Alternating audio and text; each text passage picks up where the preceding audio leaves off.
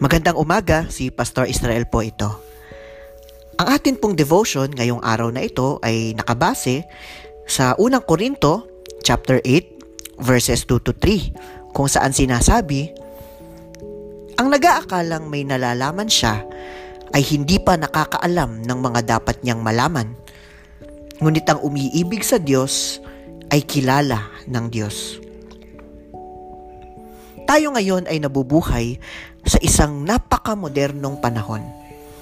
Halos lahat ng impormasyon ay napakadali ng malaman at matutunan.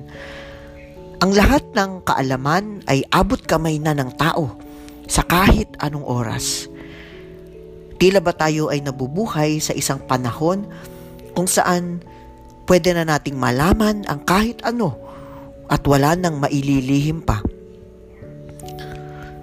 Talatang ito, sinasabi ni Pablo na kahit gaano pa kadami ang ating nalalaman, ang lahat ng ito ay walang saysay at walang katuturan. Kung ating inaakala na marami na ang ating nalalaman, ang totoo niyan, hindi pa natin talaga nakikita kung ano ang pinakamahalaga.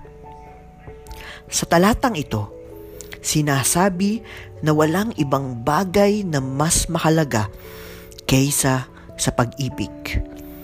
Ito ang bagay na mas kinikilala ng Diyos. Kinikilala niya kaysa sa kahit ano pang katalinuhan. Pag-ibig sa Diyos, pag-ibig sa kapwa, at pag-ibig natin sa lahat ng kanyang nilikha. Wala namang mali sa pagpaparami ng ating mga kaalaman.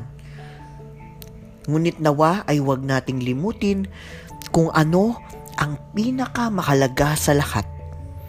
Kung ano ang kanyang kinikilala. At iyon ay walang iba kundi ang diwa ng pagmamahal.